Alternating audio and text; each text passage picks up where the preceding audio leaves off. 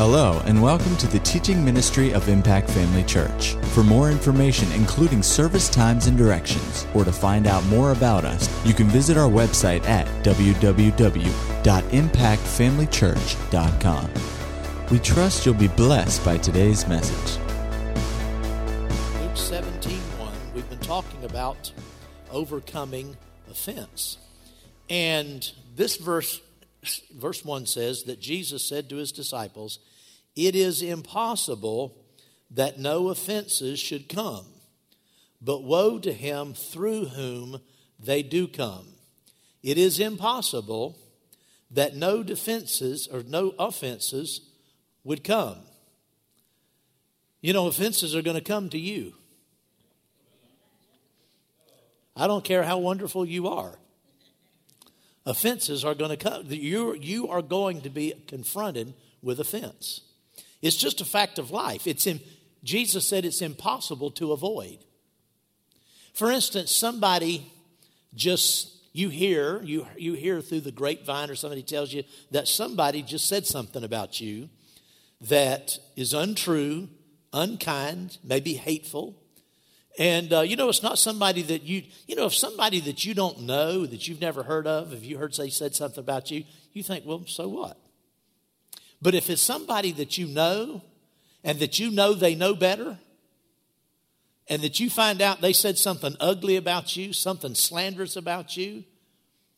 Now, you can sit out there and look all innocent if you want to, but that's offensive. Yeah, I mean, it just goes all over you. It's like, what? Huh? Is that just me, or is anyone? I've seen most people shake their head. One or two of you have never experienced that. Probably before the night's over, you will. That is an offensive thing. It is offensive. Jesus said it's impossible to go through life and to not have offenses. They will come. If it didn't bother you, it wouldn't be an offense. Are you, are you listening to me? Uh, so be on guard. Jesus said they're coming. So we ought to be on guard. We ought to be prepared for them. Amen. Being presented with offense or recognizing that something is offensive to you is different from taking offense. Do you understand the difference? You can have something happen that is offensive. It's wrong. It's an injustice. And you feel that. That there's nothing wrong with that. That just means you're one of us. It means you're human. But you don't have to take offense. Just because offense comes to you, you don't have to take it. You don't have to become offended.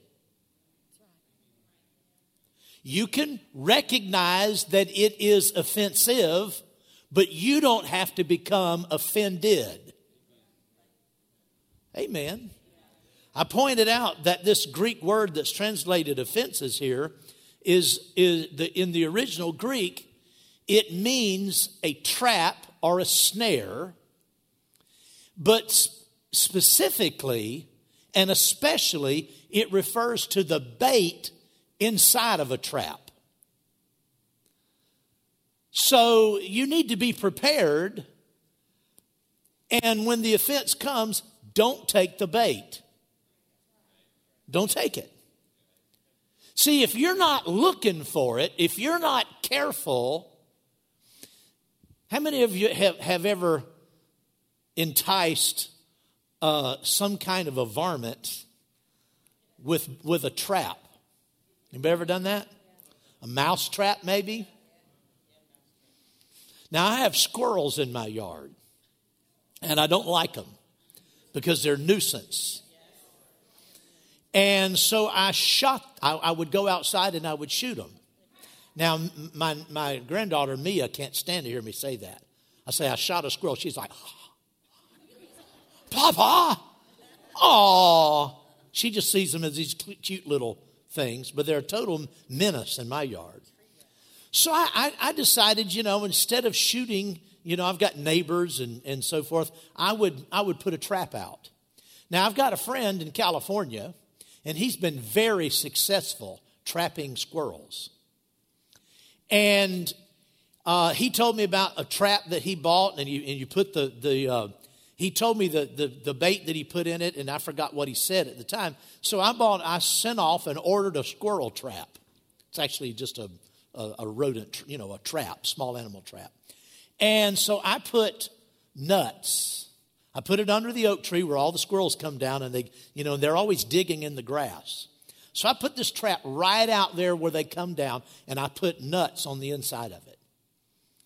Those squirrels just walked all around it, dug in the grass all around it, ignored my trap. So I put peanut butter in it. I thought, well, that's that'll give an odor, you know, they'll be attracted to that. Didn't faze them. So I contacted my friend. And I said, well, what's going on? He said, you're putting the wrong kind of bait out. He said, I said, well, what do you use? He said, cracked corn. You put cracked corn out. Go to the feed store, get cracked corn. He said, now I, I got disillusioned with the whole trap thing, so I've gone back to shooting, okay? But he said when he puts cracked corn out in that in that in that squirrel trap, he said the squirrels absolutely go crazy over it. He said they're just, they get in a frenzy. And they'll get in that trap, and they're and they're just stuffing this cracked corn in their mouth. And he said, you can walk right up to them with your with your twenty-two and stick it, and they won't even look at you. You know, they they won't even look at. They're just so busy eating this cracked corn. The point is, bait is enticing. It's in, you wouldn't you wouldn't put any kind of, evidently I did, but you don't normally put bait in a trap that isn't enticing to the thing you're wanting to entrap. Isn't that right? Offense is attracting. It's attractive. The flesh wants to be offended. Amen. Your flesh wants to be offended.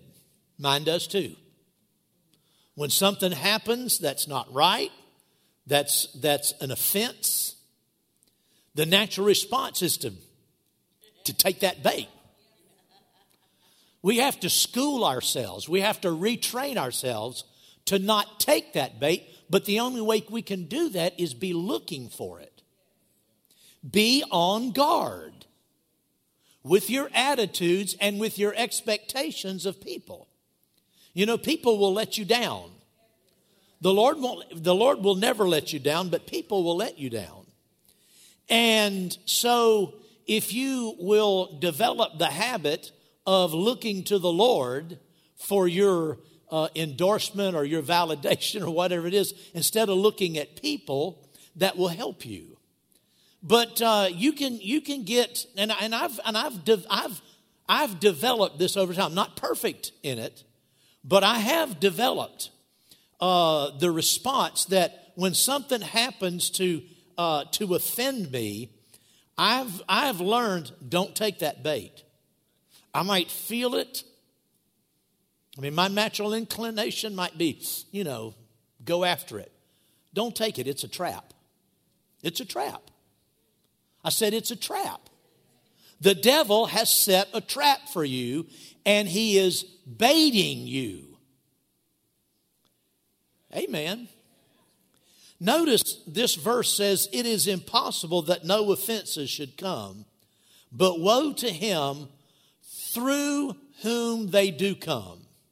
Notice he didn't say from whom they do come. He said, through whom they come. You know, if, if if I if I if I said this sentence and I said, Sam came from the house, that would that would communicate that the journey of Sam began in the house. We don't know anything before that. But the journey of which we speak began in the house. Sam came from the house. But if I say Sam came through the house, that's a whole different, a whole different idea. Because if Sam came through the house, the journey didn't start in the house.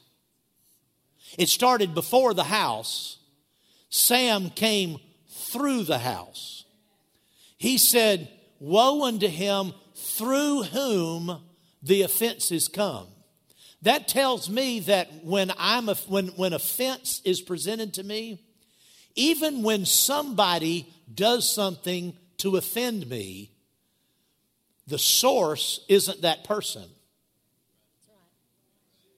The source of that offense isn't that person, because it came through them. Now, too often people are uh, easily used along that line. But we need to we need to focus our attention on where on what the problem is and who is the source of the problem. You think about any kind of offense, anything that's ever happened to you. Now, now, you know, without being real personal, you know, I could ask people, you know, what what what kind of things have offended you? You say, well, somebody, you know, mistreated me. Somebody said something ugly about me. Someone was inconsiderate toward me. When you analyze all those things, if you're talking about Christians or you're talking about family members, if you're talking about someone who loves you, or some, or in the sense of a Christian, someone who's in relationship with God, they didn't, they didn't, they didn't conceive of that. They didn't sit down and say, you know what? I'm just going to really say something ugly about Kendra Kondo. Just going to just put a knife in there and just twist it. Nobody does that. The enemy is behind it, because he's the one that set the trap. Most of the time, I say this so often because it, it, it we we need to be reminded of this over and over and over and over again. Christians, born again people who have the love of God shed abroad in their heart, the life of God in them, are not going about intentionally trying to hurt people. She's like, you don't know so-and-so. She did. You, you, listen, there's more to the story. That if they're if they're genuinely born again, they don't go about, a Christian is not going about looking for ways to be ugly, to be mean, to be spiteful. There's something else going on. The devil's behind it. Amen. Well, we need to start recognizing where the offense comes from instead of reacting to the person or the individual or the situation. React to the devil and say, no, you don't. I smell the cracked corn. And I'm not going to take it. I'm not going to take the back. I might want to. It smells good. It looks good. But I'm not taking it. Amen. Hallelujah. Now, the last time we were looking at this passage over in Second Timothy. Turn over there with me. Second Timothy chapter two. And we pointed out, well, let's, let's read the passage. It says in verse twenty, in a great house, there are not only vessels of gold and silver, but also of wood and clay, some for honor, some for dishonor. Therefore, if anyone cleanses himself from the latter, he will be a vessel for honor, sanctified, useful for the master, prepared for every good work. Flee also youthful lusts, but pursue righteousness, faith, love, peace with those who call on the Lord out of a pure heart. Now notice, but avoid foolish and ignorant disputes, knowing that they generate strifes. Avoid foolish and ignorant disputes, contentions, quarrels. He said avoid them. Don't just run headlong into them. Don't You avoid something when you know it's bad for you. Isn't that right? When you know something is, is going to hurt you, you, you know to stay away from it. But so many times, we uh, some kind of an uh, of an issue arises that could be offensive. And we decide to check it out. You know, and and and actually get involved in it because we want to. We, we don't want our, we don't want ourselves to be defrauded. We don't want anybody saying, any, did, did you really, did she really, did it really, did that really happen? And so you go looking for it. He said avoid those things because they're strife generators. They generate strife. Just like a generator is constantly putting out power, contentions, disputes, these kinds of things continually generate strife. So he said avoid these stupid disputes. How many times, how many, let me ask you this. How many hundred times have you been embroiled in a in some kind of a dispute and just got it all blown out of proportion? You know, you lost your fellowship with the Lord. You lost your fellowship with the person. It just turned into an ugly scene. And it was all over and everything settled down. You thought to yourself, you know, that I, I way overreacted. This is, this is way, this is not even important. I know if you're married, you've done that. Yeah. Because when you look at it, when you step back from it, you realize it was just a stupid, silly nothing. Well, why didn't you realize that before you got involved in it? The bait smelled like crack corn. I mean, you just wanted to lay hold of that so bad. And before you know it, you're ensnared. Now, when you're ensnared, you're in a trap. Yeah. He said, avoid these things, knowing that they are strife generators. And a servant of the Lord must not quarrel. That word quarrel there is the verb for the word strife. So the, a servant of the Lord must not strive, but be gentle to all, to all, able to teach, patient. In humility, in humility, correcting those who are in opposition. Correcting those who are in opposition.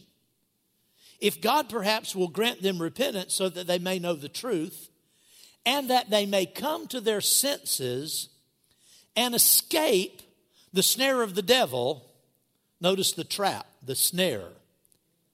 That they may come to their senses and escape the snare of the devil, having been taken captive by him to do his will.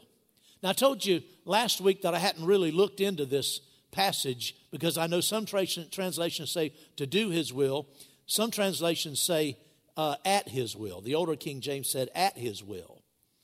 And so I looked into it this week and I, and I found out that a lot of the translations that say to do his will actually translate it to do God's will. And and I don't know enough about the Greek. I read it and it made sense to me. I understood it, but I don't know if I can I can say it the way it was written.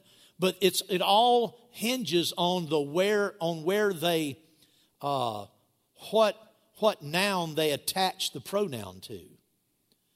And they said that the pronoun his will, his will is a different pronoun than was used about the devil, and so evidently it must mean God's will. Taken captive to do God's will. But another writer said, well, that is true in classical Greek, but in Koine Greek, which is the particular Greek style of Greek that the New Testament is written in, that's not very significant at all. And if you think about it, that doesn't even make sense. I think the Amplified Bible is one that says it that way, take, uh, taken captive uh, to do God's will. That means that the devil, you're taken captive by the devil to do God's will. That doesn't even make sense. No, it's to do the devil's will. And the older King James says at his will. And it all turns on just, you know, just the preposition there, whether it's, you know, uh, at his will or to do his will or whatever, you know, however that's arranged in the Greek. I think both of them have merit. And so more translations say uh, to do his will than say do the will of God. But I think at his, uh, at his will is also important. Think about that. Taken captive by the devil. Are you seeing that? That they may come to their senses and escape the trap, the snare of the devil, having been taken captive. I started thinking about that and I thought, how, how ridiculous is that? When the wonder of the New Testament, the power of the New Testament, the glory of the gospel is that Jesus came to free us from the devil, to set us totally free, to deliver us from the power of darkness. He says that we've been delivered from the authority and the dominion of darkness, having been translated into the kingdom of his, of, of his dear Son. We, we see over and over and over in the New Testament scriptures that tell us that we've been delivered. The devil has no right. He has no control. He has no place. The new birth is a perfect new birth. And when we were born again, we were taken out of his hand, out of his control, out of his dominion, brought over and translated into the kingdom of God. We received a new birth. We became the very sons of God, born of God. Our, our, our nature is new. It's derived from God. I'm telling you, the devil has nothing in us. Isn't that what Jesus said? He said, the prince of this world comes, but he has nothing in me. The devil has nothing in us unless we give him something. He said, it's possible born again people who've been redeemed, who've been set free, who've been raised up together with Christ at the Father's right hand, and principalities and powers and, and, and rulers and the darkness of this world, so forth, are under our feet. We rule over them, and now we're in captivity. That's pretty, that's pretty extreme. Taken captive by the devil at his will. That's what offense will do. That's what the strife that comes from offense will do. It'll open the door for the enemy to take you captive at his will. In other words, uh, to, to a larger or lesser degree, the enemy owns you. You're taken captive. You're his. That's not very a wonderful uh, place to be in, is it? Taken captive. Listen. If you're, the Bible says, resist the devil and he will flee from you. Well, if he's taken you captive, he's not going to flee. I said, if he's taken you captive, he's not going to flee. Resist the devil, James four, resist the devil and he will flee from you. And the, the original Greek indicates that he will flee as in terror, a terrified. Fleeing, full of fear. Flee is in terror. But here on the other hand, you're taken captive by him at his will to do his will. If you're resisting the devil and he's not fleeing, this would be a, a choice place to look. If you're resisting him in your body, and you're using your faith and you're standing against some kind of a symptom in your mind, and, and the devil's not fleeing, that symptom's not changing, and, and you're speaking the word like, like Jackie was talking about, using the word of God, standing on the word of God, and nothing's changing, I would, I would check up and see whose cage you're in. Amen. I, I'd be sniffing around for some cracked corn if I were you. Because that's not that's not normal. It may be commonplace, but it's not normal. It's not normal for a Christian to resist the devil and the devil not flee. Because God said, resist him and he will flee. Turn over there to, to James and let's look at it. Because he said something else that's important. James chapter four.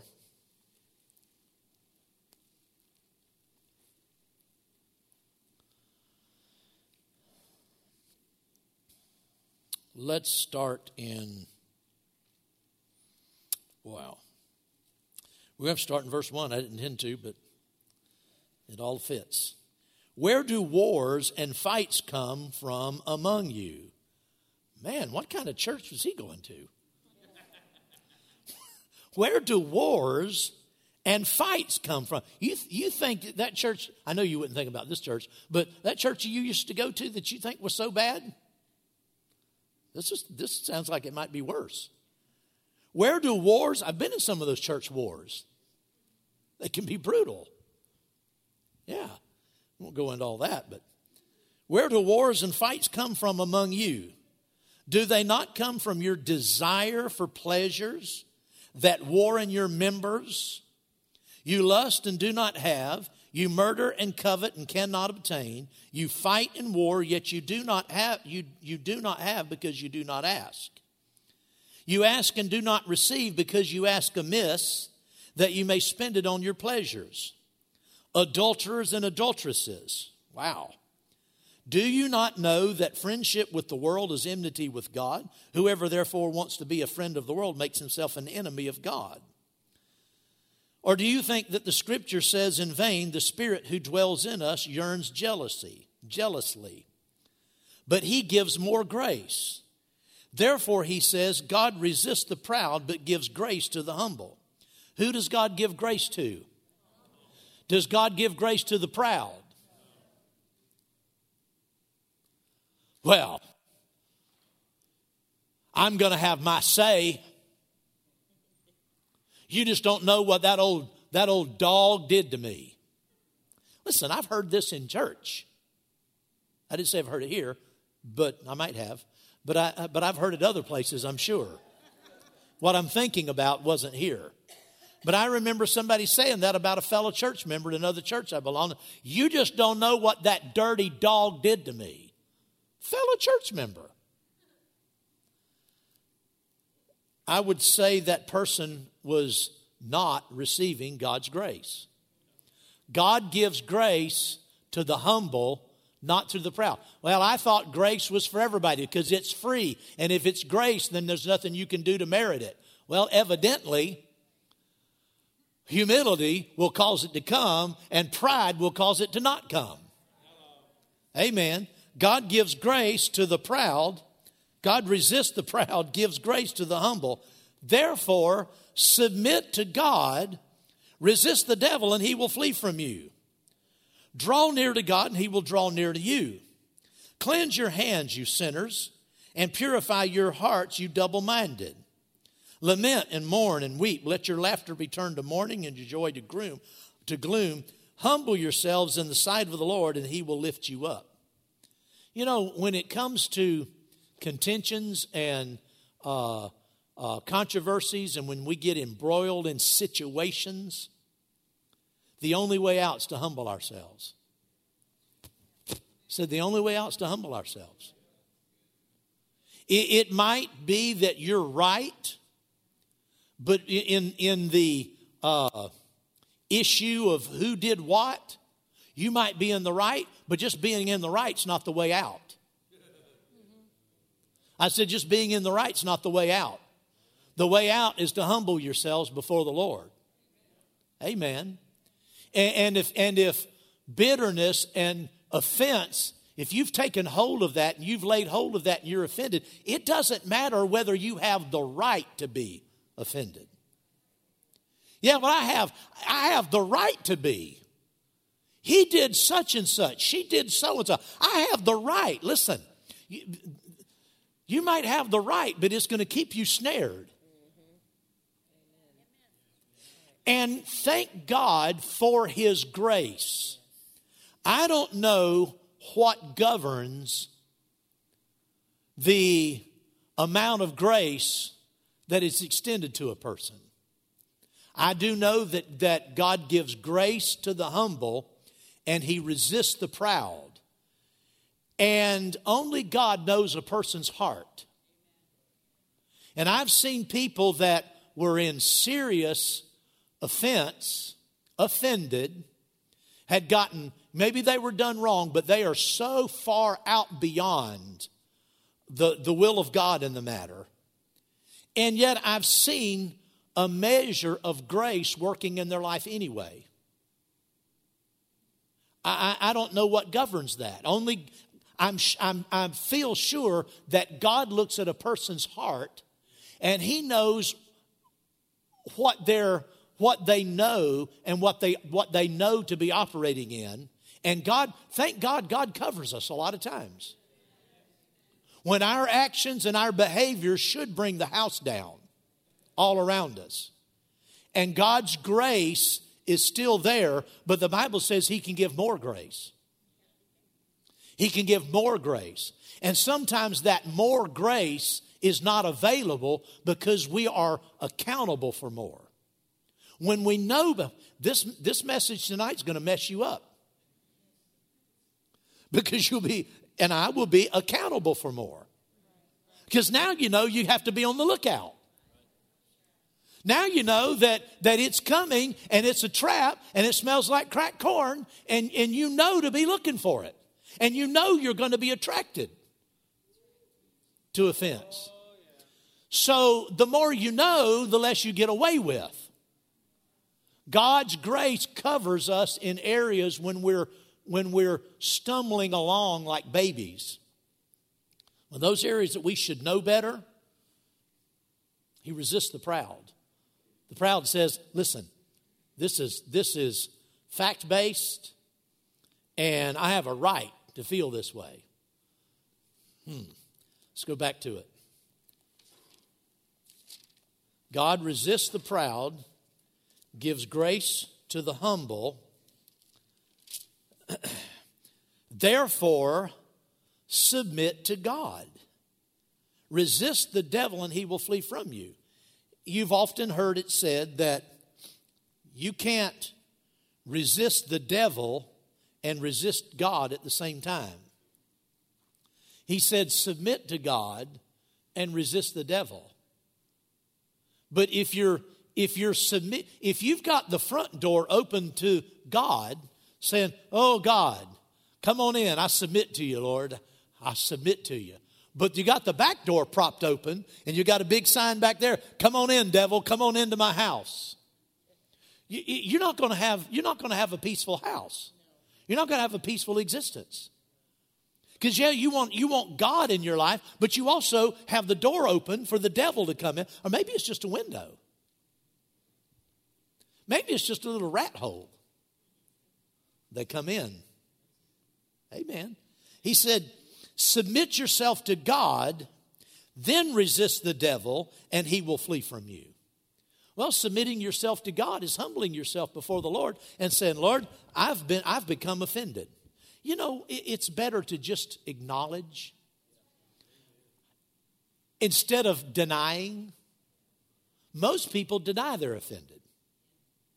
You hear it all the time. I hear it a lot. I hear people say, people around here a lot of times have said things to me. They've said, oh, I'm not offended. Such and such happened. Now, I'm not offended. And I wonder, I, I guess nobody's ever offended in this church. Because everybody's telling me they're not offended. But I have to suppose, suppose that if somebody's telling me they're not offended, there's a, there's a good possibility that they are. Thou dost protest too much. Uh, well, praise the Lord. Amen. Submit to God, acknowledge that, and come to your senses. It says back over in our text in, in uh, Second Peter or Second Timothy two, it says that if God will perhaps give them repentance so that they may come to their senses. And like I said before, that phrase, come to their senses, literally refers to awaken from a drunken stupor. Awaken from a drunken stupor. Offense is intoxicating. It is. When you, t- when you take offense, listen, again, let me, let me clarify. Offenses will come. When they come, you feel it. I'm not talking about going through life, nothing ever bothers you. I'm not, you know, people who claim that, I just wonder if they're if they're really being honest. Amen. Because things are offensive. Right. Jesus said offenses would come. But taking it, when you take offense, it's intoxicating. And a little intoxication leads to more intoxication. I, when when I used to indulge in, in things that, that altered my consciousness, a little led to more because I liked it. I liked the feeling. And if a little would do this, then I wanted more because I wanted to feel more of that. Offense is that way. It's it's amazing how, and you've you've seen people like this that are so caught up in offense, and it's like they live off of it. Have you experienced somebody like that? They live off, they they thrive on this. What's wrong with them? They're just drunk. But they're not drunk in the Holy Ghost. They're drunk with offense. He said, perhaps God will grant them repentance so that they may come to their senses and recover themselves from the snare of the devil, having been taken captive at him, by him at his will. You know, uh, in here in James, we're in the in the fourth chapter. Go back to the third chapter. Who is wise and understanding among you? Let him show by good conduct. This is James three thirteen. Let him show by good conduct that his works are done in the meekness of wisdom. But if you have bitter envy and self-seeking in your hearts, do not boast and lie against the truth. This wisdom does not descend from above, but is earthly, sensual, demonic. For where envy and strife and self-seeking exist, confusion and every evil thing are there. But the wisdom that is from above is first pure, then peaceable, gentle, willing to yield, full of mercy and good fruits, without partiality and without hypocrisy. Now the fruit of righteousness is sown in peace by those who make peace. The wisdom, this wisdom does not descend from above, but is earthly, sensual, and demonic. This wisdom, think about that. Wisdom can come across, I mean, strife can come across as wisdom. Remember earlier I said that the Bible says that the devil transform, transforms himself into an angel of light. So very often what the devil does seems to be enlightening. And I've noticed, and, and I listen, I've been guilty of it. Don't misunderstand me. I, I don't think there's anybody here that would that would be bold enough to say, I've never been guilty of this. Because I know better. I've been guilty of it. Offense can come across as enlightenment. People that are offended sometimes feel enlightened. They feel superior. They feel more knowledgeable than the average Joe. Listen, you, you know, you can be just singing someone's praises, talking about how good a person they are, they are and, and you see someone with a smirk on their face, and they're going, yeah. If you were as high and mighty as I am, if you were as, as exalted in wisdom as I am, you would know better than that. You bless your darling heart. You just don't know him like I know him.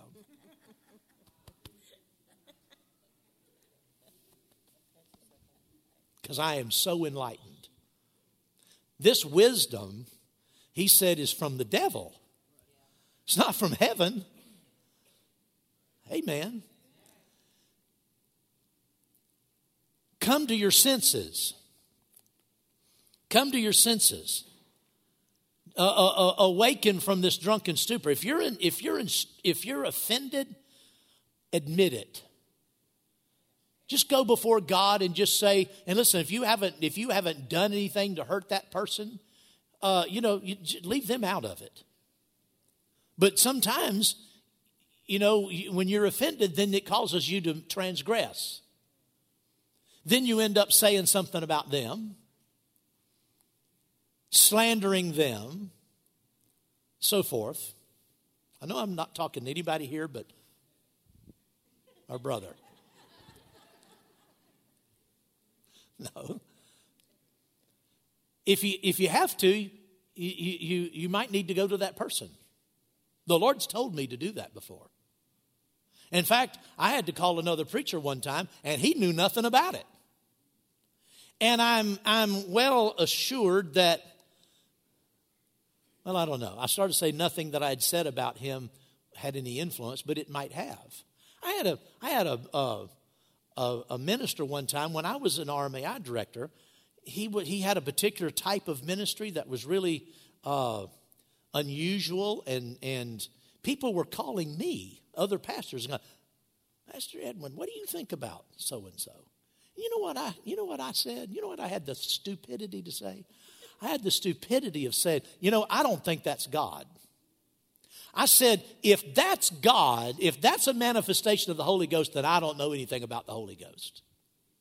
I, that's not God. Well, a, a, a short time after that, I had I had to realize, you know what, that was of God. Well, now, what am I going to do now? I had to go back to those pastors. I had to call. You know, people will help you get into sin. They will absolutely encourage you, help you. Notice, woe unto him through whom the offense comes. And, and they helped me commit an offense. And I had to go back to that person and say, you know, and he, he didn't know anything about it. I had to go back to the pastors that I talked to, but then I had to call that minister up. And he knew nothing about it.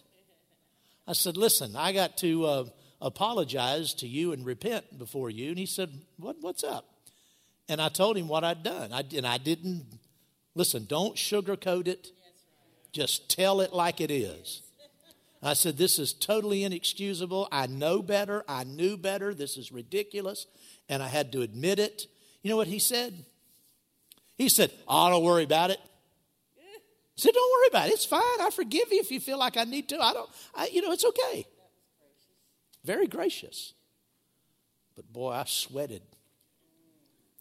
I mean, it took it took some it took some effort on my part to do that. What was I doing? I was humbling myself because I was tired of being in this trap.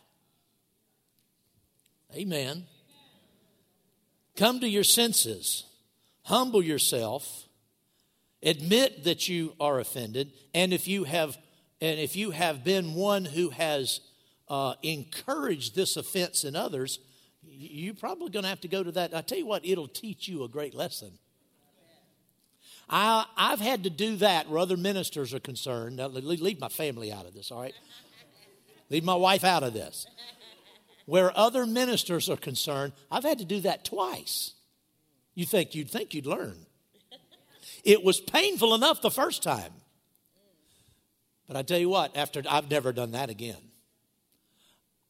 Having to go back and humble yourself before the Lord and humble yourself before people will straighten you out.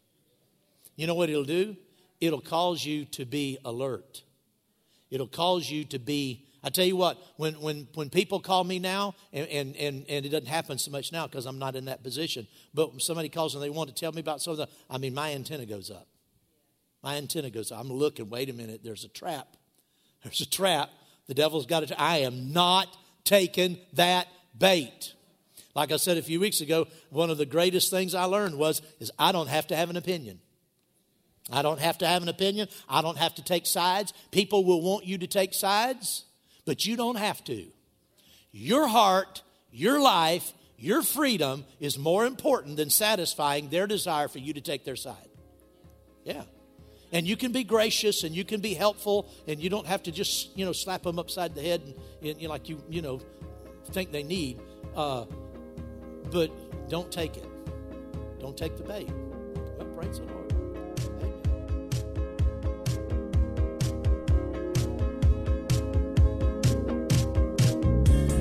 At Impact Family Church, it is our desire to see you blessed through the power of the Word of God. We have been helping people to change their world for over twenty-five years through our dynamic ministries and teaching. If you are going to be in the North Central Florida area and are interested in attending our services or just want more information about us, you can visit us online at w w w dot impact family church dot com.